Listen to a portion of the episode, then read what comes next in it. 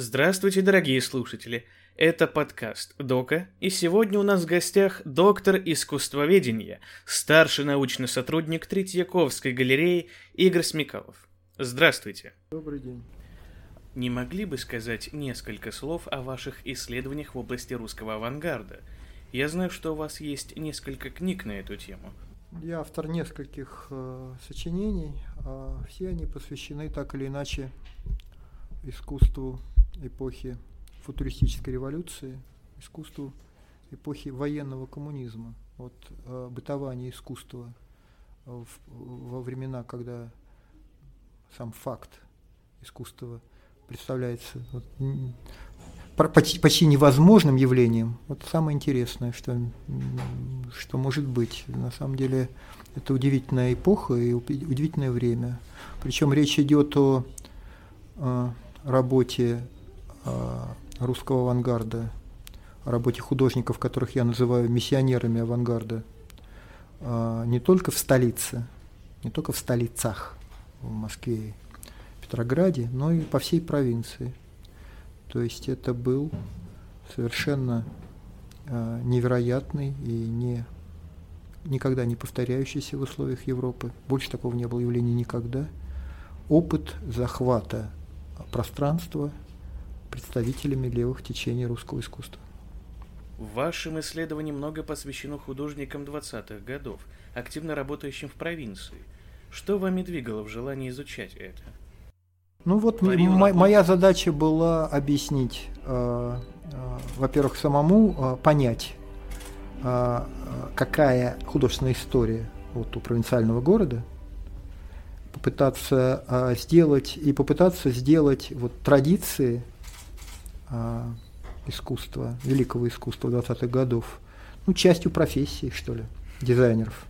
Чтобы они воспринимали а, это искусство как часть профессии, чтобы они не чувствовали какую-то связь с высоким искусством. Потому что на самом деле 20-е годы в России, в Советской России, начало 20-х годов в особенности, это удивительный пример – бытование свободного искусства, свободного искусства, независимого от государства.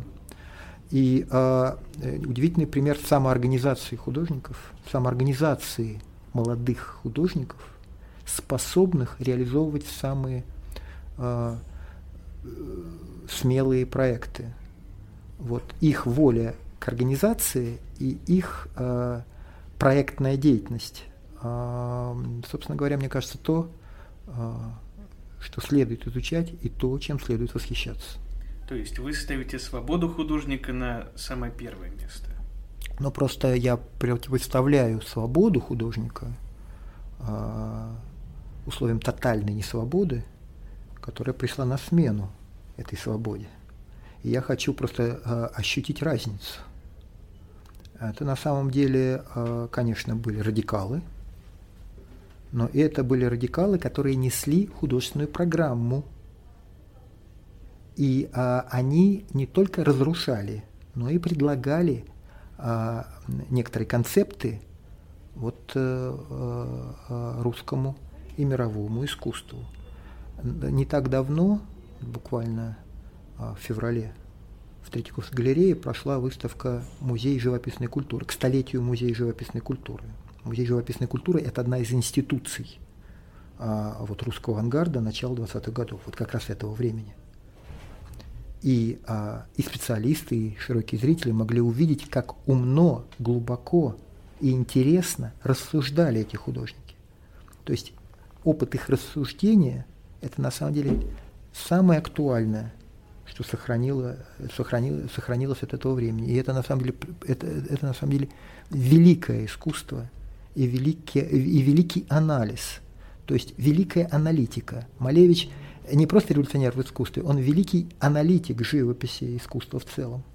Вот, а, и он среди главных аналитиков на самом деле вот, европейского искусства. Его анализ – это самое интересное. И его процесс, и его предложение внутри а, педагогических задач тоже. Это вот и есть самое интересное. Его рассуждение – и рассуждения э, художников, которые предлагали свой эксперимент рядом с ним или в контры ему. Вот все то, на самом деле массовое явление, которое мы называем советским авангардом 20-х годов. В начале 20-х годов авангард превратился из маргинального явления в массовое. И именно благодаря воле миссионеров авангарда в провинции. Можно ли говорить о влиянии Фхуты-Маса и русского авангарда на современное искусство? Видите ли, а вот когда историк искусства рассуждает о явлении, которое отделяет от нас уже сто лет, мы можем рассуждать про то, чем было это явление. А вы спрашиваете о, о современном искусстве. Современное искусство а, – это не пространство для историка, это пространство для художника, это пространство для действия.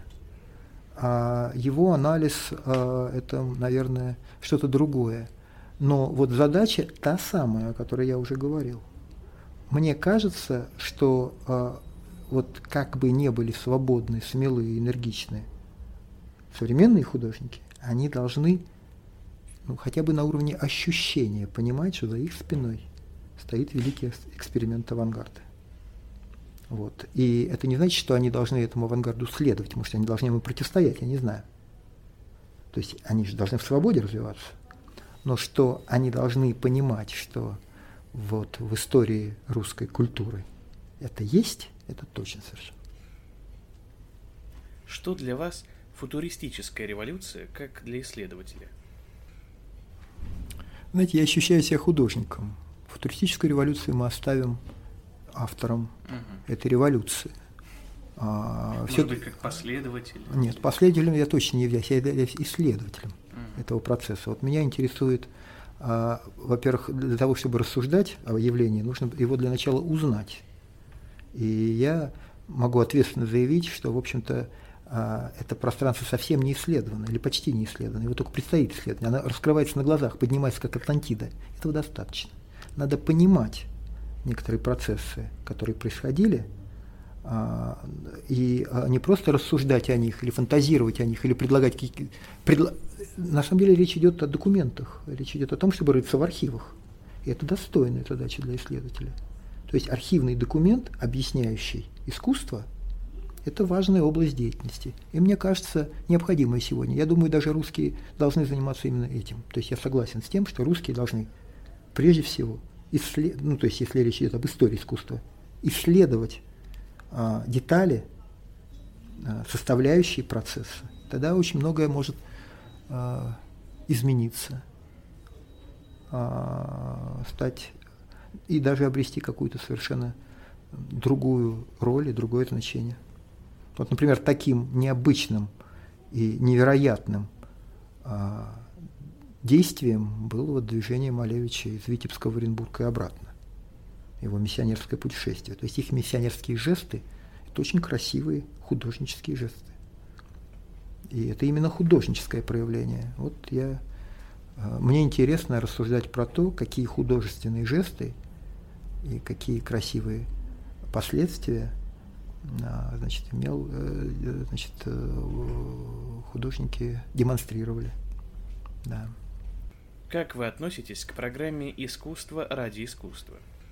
Нет, я вообще не представляю себе, что художник не имеет цели. А, я, я, это самое страшное, по-моему, что только может существовать. Вообще есть... творчество, не основанное ни на чем, это вообще ужасное слово какое-то. А, э, когда я говорю про свободу искусства, я имею в виду, что эта свобода была подчинена совершенно определенной программе. То есть это не было хаотическое движение.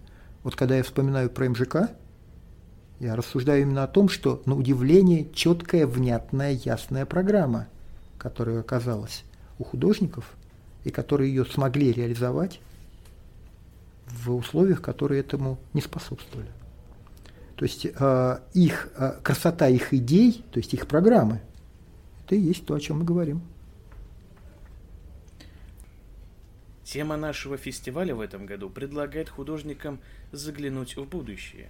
Есть ли у вас предположение путей развития искусства? А, еще раз повторю. Наша задача не рассуждать о будущем. Наша задача или делать искусство. Нет, извините. А, наша задача делать искусство а, опираясь на достижения прошлого. Я думаю так, да. Или, по крайней мере, еще раз повторяю, вот где-то в каком-то участке мозга у современного художника знание о том, что здесь происходило, должно, мне кажется, быть. Они должны а, как-то рефлексировать на эту тему. Я в этом глубоко убежден. По крайней мере, это вот мое убеждение, да. Кстати говоря, вот э, авангардисты, которых обычно считают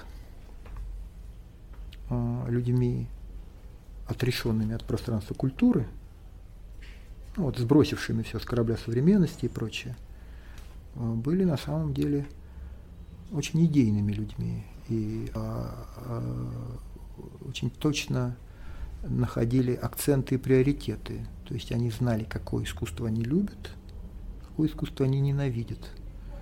Это тоже на самом деле их э, большое отличие. А, то есть вот это жесткое представление о том, каким, э, что в искусстве ценится и что в искусстве приветствуется, приветствуется, что приветствуется в традиции художественной, что приветствуется в истории – это важная область современного искусства. Я думаю, когда я говорю про искусство 20-х годов, я, конечно, а, вношу вклад в бытование современного искусства. Я здесь на месте, я вас уверяю. Отношения художника и современного ему мира, событий, которые его окружают, как вам кажется, какие они? Ну, я подозреваю, что это очень взаимосвязанный процесс – и вот пример а,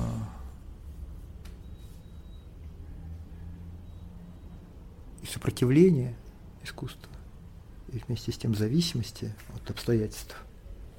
И вот, э, вот это вот сочетание зависимости от обстоятельств, сопротивления им, и вместе с тем вот этой вот приоритет вот этой цели, о которой мы говорим, это самое интересное в опыте русского авангарда.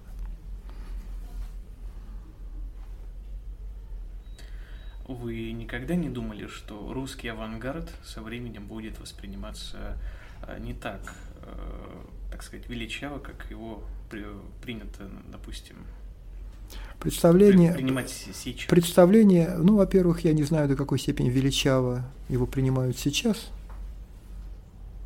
А о том, что представление об этом искусстве будет меняться, оно будет углубляться, расширяться – а, контексты будут изменяться. В этом сомнений нет, это и есть вот наша работа. И работа художников, кстати говоря, тоже. А, неизменных величин не существует. Это процессная вещь. Если бы а, любой художник остановился бы в своем рассуждении, ну, на самом деле цель художника рассуждения, на мой взгляд, вот, то Земля бы остановилась. А так, глядишь, мы развиваемся. Что самое страшное для художника?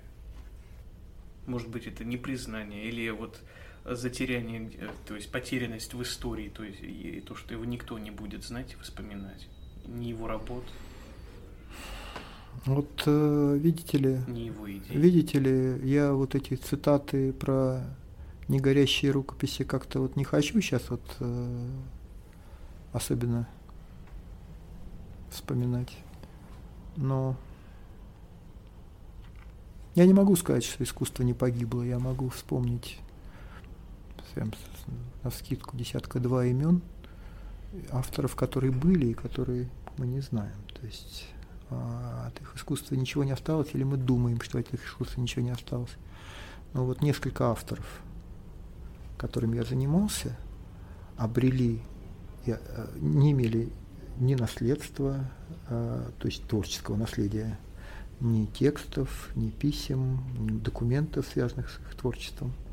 А вот сейчас они всем этим располагают, и мы можем рассуждать об их искусстве не потому, что мы нагляделись а, на какие-то считанные картины, а потому что мы располагаем большим арсеналом средств для рассуждения. Вот такая вот процессная работа, мне кажется, важна. На самом деле связей гораздо больше, чем мы думаем. Связей очень много. И эти связи, которые характеризуют русское искусство, я имею в виду современное русское искусство и историю русского искусства, очень хорошо. Мы имеем великую культуру и великое искусство. А и сегодня, и в 20-е годы, да. Вот я, вы, наверное, все время хотите, чтобы я кого-то назвал. Вот, например, жив, э, по-моему, ему 87 лет, Олег Кудряшов. Великий русский художник, не хочется говорить график. Вот жив э, и, слава богу, активно работает Павел Никонов – а, жив Илья Кабаков и работает. Это все авторы очень разные, но, по-моему, невероятно достойные. И так далее. Эрик Булатов. Можем ли мы сказать, что ограничения и запреты влияют на художника от обратного? Художник принимает вызов и находит новые пути самовыражения. Несомненно, вот э, ведь э, что такое искусство Малевича, например? Искусство Малевича – это минимализм, предельное самоограничение средств и максимальная его выразительность одновременно. Ноль форм и целое искусство после этого.